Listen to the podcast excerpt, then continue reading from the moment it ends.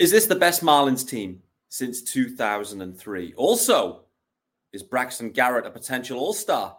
And if the Marlins want to upgrade this offense, is Max Meyer going to be on a move? This deadline, ladies and gents, this is Locked on Marlins. You are Locked on Marlins, your daily podcast on the Miami Marlins, part of the Locked on Podcast Network, your team every day.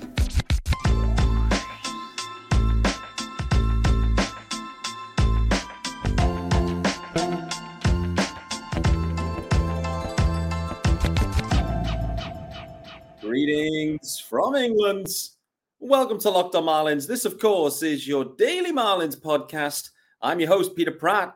Hit me up on Twitter at Miami Marlins underscore UK. If you listen to the pod, hit subscribe. Of course, this is your team every single day. And thanks for making Locked on Marlins your first listen of the day. There is a YouTube channel, guys. Head on over to there also. Hit subscribe. Yes, the YouTube channel.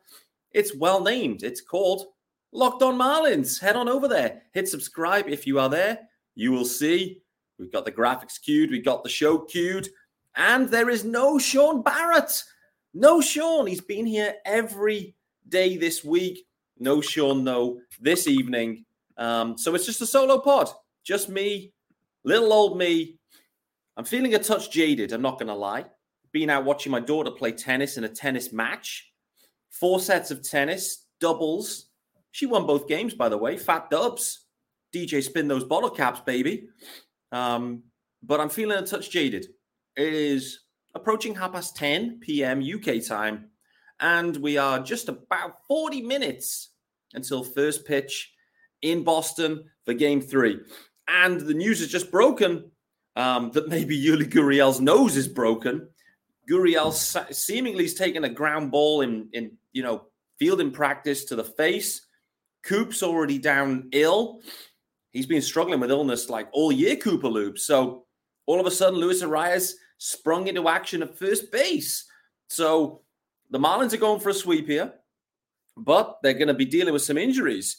The interesting bit heading into this, before we kind of look back to yesterday's game, which was a stunner, by the way, a long one. It was moist, but the uh, you know the thing about this lineup Originally, Jesus Sanchez wasn't in the lineup again. That was two days on the spin with no Jesus. However, with these injuries happening, Jesus Sanchez back in there hitting pretty low in the order. So I'm, you know, it's seemingly, you know, Skip maybe trying to give Jesus a bit of a mental blow, or are we kind of back to the Jesus Sanchez of, of earlier in the year?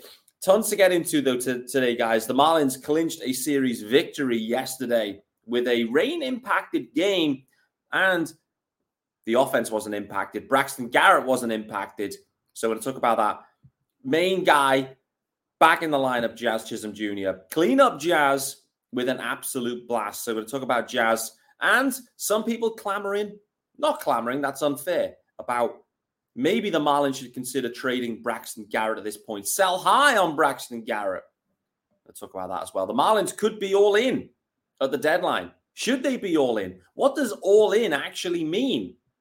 And how that pertains to potentially Max Meyer, who I think, if the Marlins do go all in and look to do a big, big blockbuster, I think the centerpiece of that could and should be Max Meyer. Um, this episode is sponsored by our good friends over at Gametime. You can download the Gametime app, create an account, and use the code Locked On MLB for 20 bucks off your first purchase. Last minute tickets, lowest price, guaranteed. More about those guys Later on, let's go back to yesterday's game. Quick recap. The main recap was it was it was wet. It got wet and wild uh, in that one, but Cooper Loop got it rolling with an absolute blast. Sorry, the Coop isn't in the lineup, but Coop has been carrying a hot bat recently. Great to see Coop. Massive bomb. It's hard to get over that monster. Uh, and he only just did it, like just scraped over. They weren't sure if it was. At one point, we thought Coop was just plowing for, for a triple. Full gas from Coop, just chugging, chugging, chugging. And then they kind of put their hands up and said, no, no, no, actually, that's a boomba. Get around there, Cooper Loop, and carry on.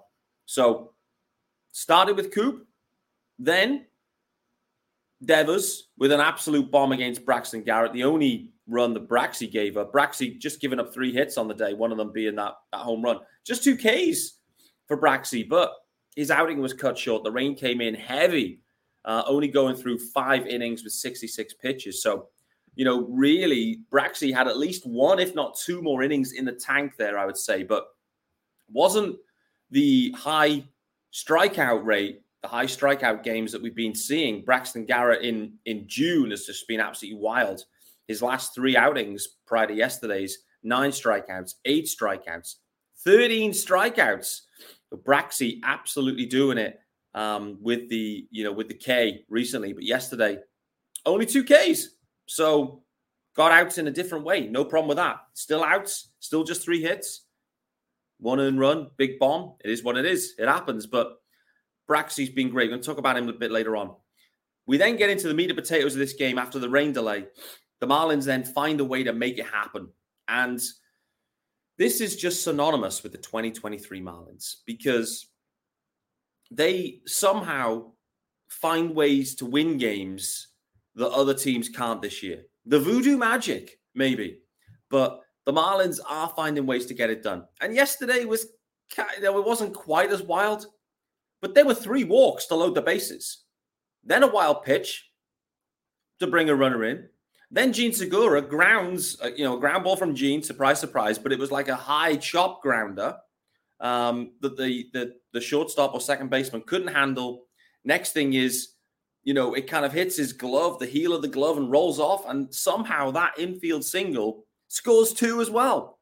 So the Marlins three walks, a wild pitch, and an infield single, and I think an error actually on that as well, um, scoring three runs that gave him the lead that, to be honest with you, the way things were going looked insurmountable, I would say, for the Red Sox. However, then Jazz Chisholm Jr. decided to take over. Bally Sports somehow flipped to a view that I don't think they'd use like all game, maybe all season, particularly for live pitching while there's actually someone about to throw. You know, the pitch comes in. It was a lefty, by the way, and Jazz absolutely climbed into it. And it was one of those where it looked like Mike Trout at the driving range when he hits that ball that just keeps just going and sailing upwards. That's what it was with Jazz. And because the camera angle, it was, you know, you, you weren't sure was was it a fly ball or, you know, because you don't see that camera angle that often. But the way Paul Severino was was going bananas, like clearly it wasn't just a fly that was going to be caught at the warning track or anything. It just absolutely kept going. An absolute monster from Jazz. His eighth of the year. The 40 40 tracker dusted right off. Love to see it. Jazz is back, baby. And he's impacting the game. Spoke about it a touch yesterday uh, with Sean. You know, this kind of these David Samson sources about Jazz and his impact. Like, Jazz just wants to be there. This is the most fun he said he's had on a baseball field. Rightly so. He's impacting it. He wants to just perform, wants to turn up and perform and contribute. And that's what you want to hear. Like, that's what Jazz is all about. And he's contributing. He's making huge impacts in games. He's only been back for two, but he's making huge impacts. And let's not forget, Jazz is being asked to play center field. You know, this talk about, hey, Jazz is, you know, he's all selfish and people don't like him. Jazz went out of his way to say, Kim, I'm going to solve your center field crisis and go out to center field and play the position for you. I'm going to do that for you and for you, Skip, because I want to win. I want this team to be to be good. It's paying dividends now. Um, obviously, he's had that time out due to his time at center field. But listen, getting Jazz back in this lineup and delivering is crucial to the Marlins. To have Arraez, Soler, Bryan De La Cruz, and then Jazz in the four spot and Coop in the five spot. That one to five looks nice looks nice. And then it's just about like what production can you get out of Wendle? He's been trending. Can you get Mean Gene back?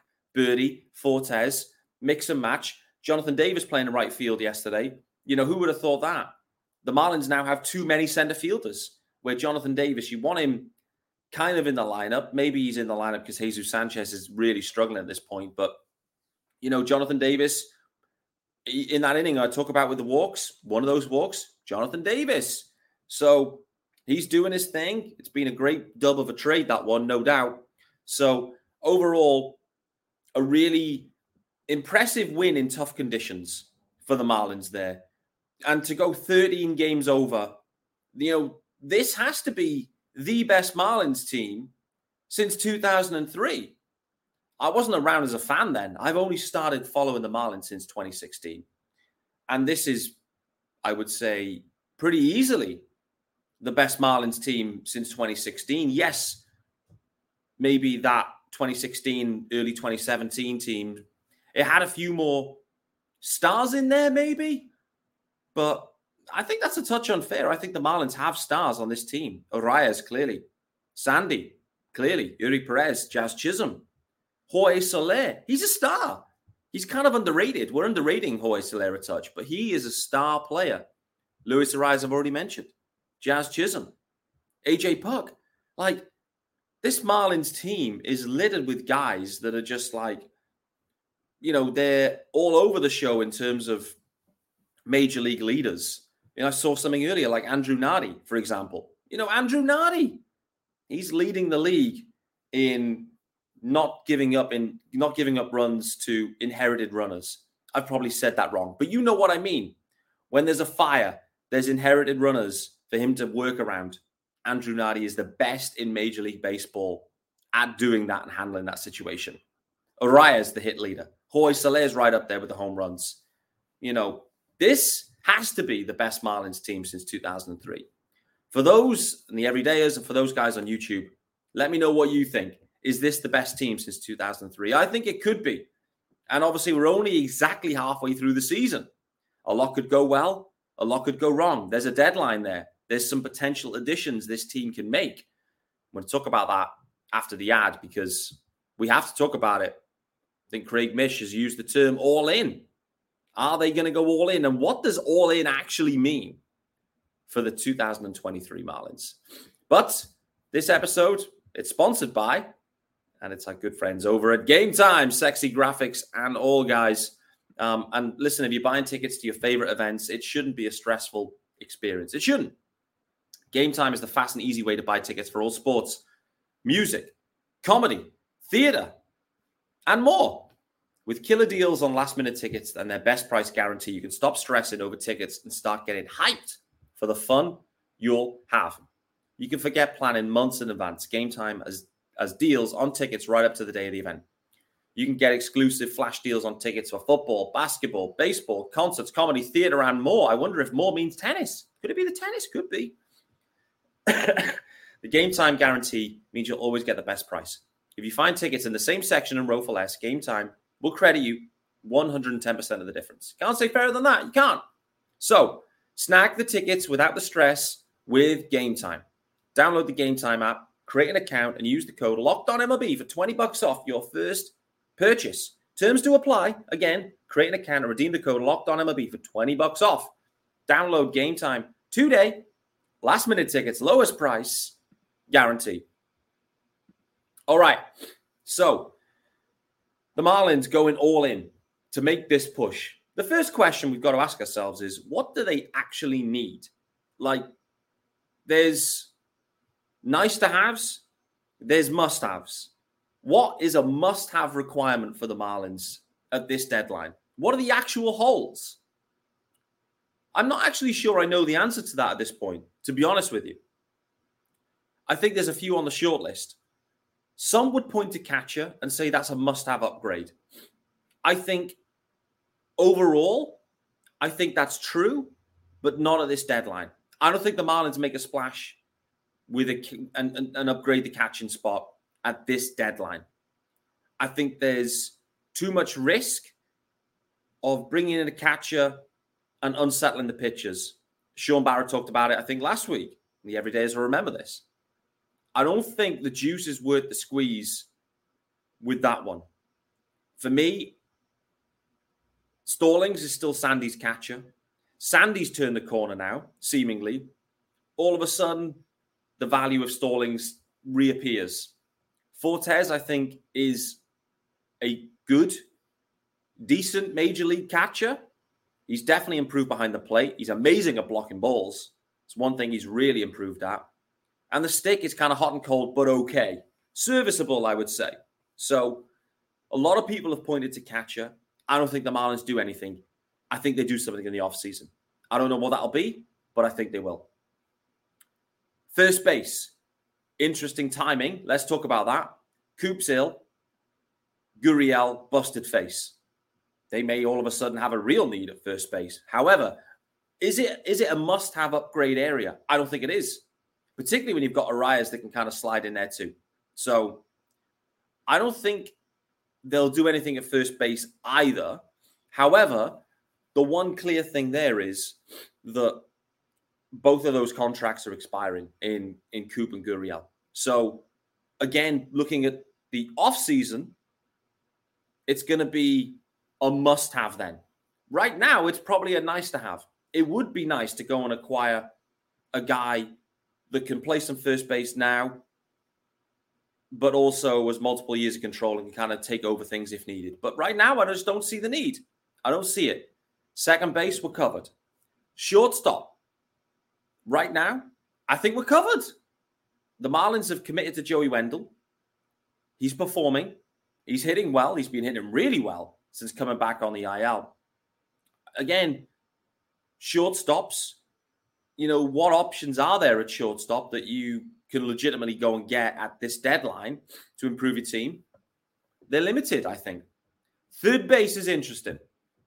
Third base is interesting because clearly, Mean Jean Segura, let's remember, he's not a third baseman. He's been asked to go over there and he's actually handled it pretty well. so I think we should tip our caps to Mean Gene's flexibility and his, you know, his willingness to go to third. Well, willingness might not be the right way of phrasing it, but if Gene starts to heat up, and knowing the fact that there is another year on Gene's contract, you know, is third base a priority? I tend to think it is. I think it's it's still an area where they need they need to consider it the longer term. If they're still happy with Jean Segura playing, like again, thinking about next year, it's possible Luis Arraez could happily slide over to first base. Jean Segura happily slide over to second base. And if you go and acquire someone, a third baseman right now, you know, great. I think that could work. Candelario is a big name out there. Expiring deal, though. So to go and acquire him, it will only be for this year. What kind of prospect capital is required for that? In theory, it shouldn't be like too crazy, but he's playing well. He's hitting well. He's an upgrade for a ton of teams. You know, I think that third base discussion is closer to the must have rather than the nice to have. Center field were covered. Nailed on. Left field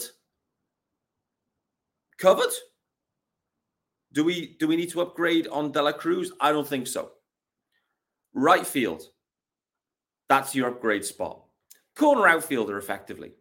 And the reason being is Avisail Garcia, his time is done.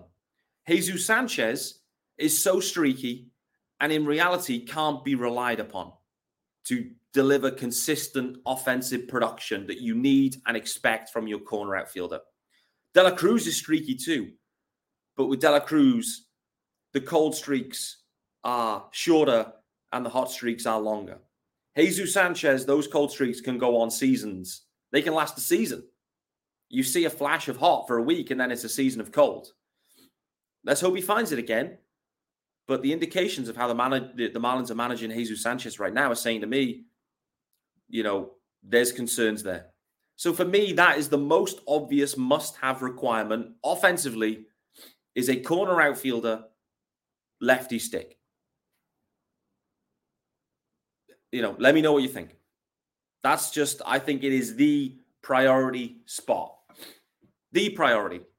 And in the next in the next week or so, going to start really considering who are the options if the Marlins are to go all in, I think they'll be targeting that type of profile, but that type of profile that has multiple years of control beyond this year. They may look at rentals, it's possible. And and a lot of other clubs will be looking at rentals too. I think for the Marlins, they've got so many needs to address heading into next year that this deadline presents an opportunity to do that. Similar to what they did with Starling Marte in 2020 Get him for now, but also covered for the year after. I think they'll look to do something similar. From a pitching perspective, for me, the bullpen, when you look at the pen in totality, it's been great. It's been sensational. The leverage pen has been great. I personally don't think they need to add a ton to the bullpen. Could they sell out of the bullpen? I don't think they should be selling anyone. This team, if they're all in, stay as you are. For me, I'm happy with the bullpen.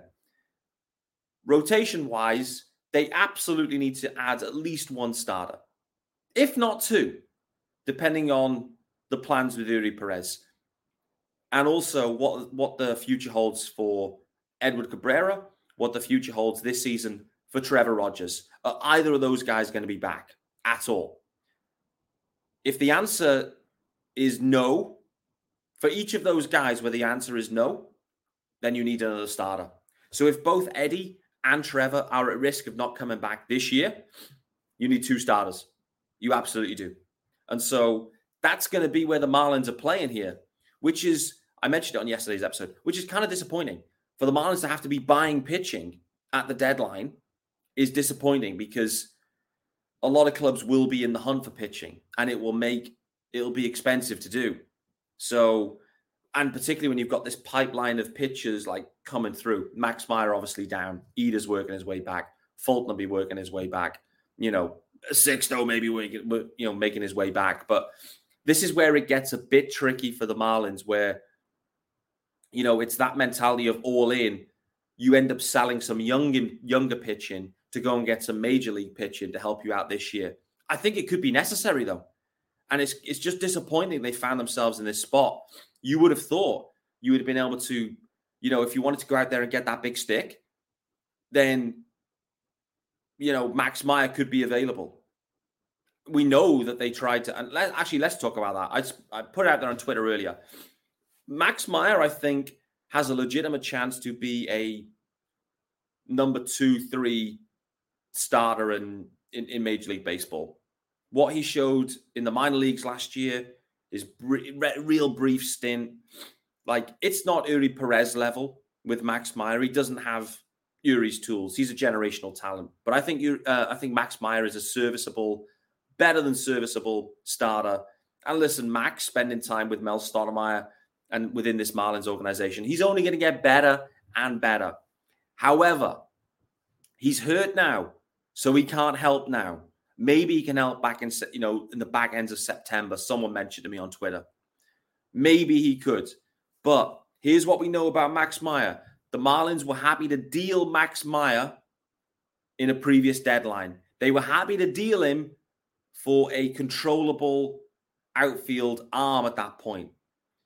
That says to me that where the deal is right, they're happy to pull the trigger for Max Meyer. It was the Angels that backed out of that one. So Max Meyer is major league ready. He could help a team next year so you're looking to do a deal with a team that isn't looking for anything this year. The perfect team is the St. Louis Cardinals. It's the perfect team because they have a ton of pieces. They've got too many pieces. They need pitching badly. This year is cooked. The Cardinals are cooked this year, in my opinion, most likely anyway. They will likely be looking to make some moves at the deadline. And Max Meyer, I think, absolutely fits the requirement for the St. Louis Cardinals. They need to get younger in the rotation. They need to add a bit of bite in there, a bit of zest. The Marlins Cardinals finding a way to get one of these outfields, maybe multiple players. I don't know. I mean, the Cardinals seem to have so many. But for me, the Marlins have already tipped their hand here. They're happy to deal Max Meyer. I don't think anything's changed there if the deal is right. I think the Cardinals are the perfect trade partner. I think the Marlins end up doing a blockbuster deal with the Cardinals, getting a controllable stick from them. Max Meyer, maybe others going the other way. It's going to be hard, but overall, you know, the Marlins rotation looks set for multiple years now. They can do without Max Meyer, I think. They, he's not going to help them this year anyway. And if they are all in this year, then you deal players that can't help you now that other clubs will see value in and would fit their timeline. And that's why Max Meyer perfectly fits the Cardinals timeline because next year the Cards will be coming back and expecting to do better. Maybe they'll change their manager. Maybe they'll make a few other tweaks. The Cardinals will be thinking they can win the division next year. And Max Meyer could help them do that. So wait to see. There's going to be a lot of deadline talk on this pod, you know, for the next month, naturally. What does all in actually mean for the Marlins? I think that fundamentally means any prospect, anyone on that pipeline list, Eury's graduated, is available and could be used to swing a deal to bring in corner outfielder that's necessary, a catcher with multiple years of control, potentially a shortstop, and also a starting pitcher. Everyone's available, I think, pretty much. How aggressive will the Marlins be? We'll wait to see. This team is already good, though. This 2023 Marlins team is already good. There's some nice to have situations, but there's some must haves. A corner outfielder is a must have, and a starting pitcher or two, depending on the health of those guys, are must have requirements. Kim's going to be busy. We need some more teams to be selling. But I think when it boils down to it, the Marlins and Cardinals end up dropping a big deal. Max Meyer goes the other way. That's going to wrap us up today, guys. Thanks for making Locked on Marlins your first listen of the day. The Marlins are about to start. They are going for the sweep in Boston. The Marlins then jump on a plane, head to Atlanta, three game series against the Bravos. And that is going to be, in a word, spicy. Look forward to seeing you then, guys, as we get into the Braves preview tomorrow, looking to get someone on representing the Braves to balance the conversation a touch. We'll wait to see who that may be. In the meantime, let's go fish. We'll see you tomorrow.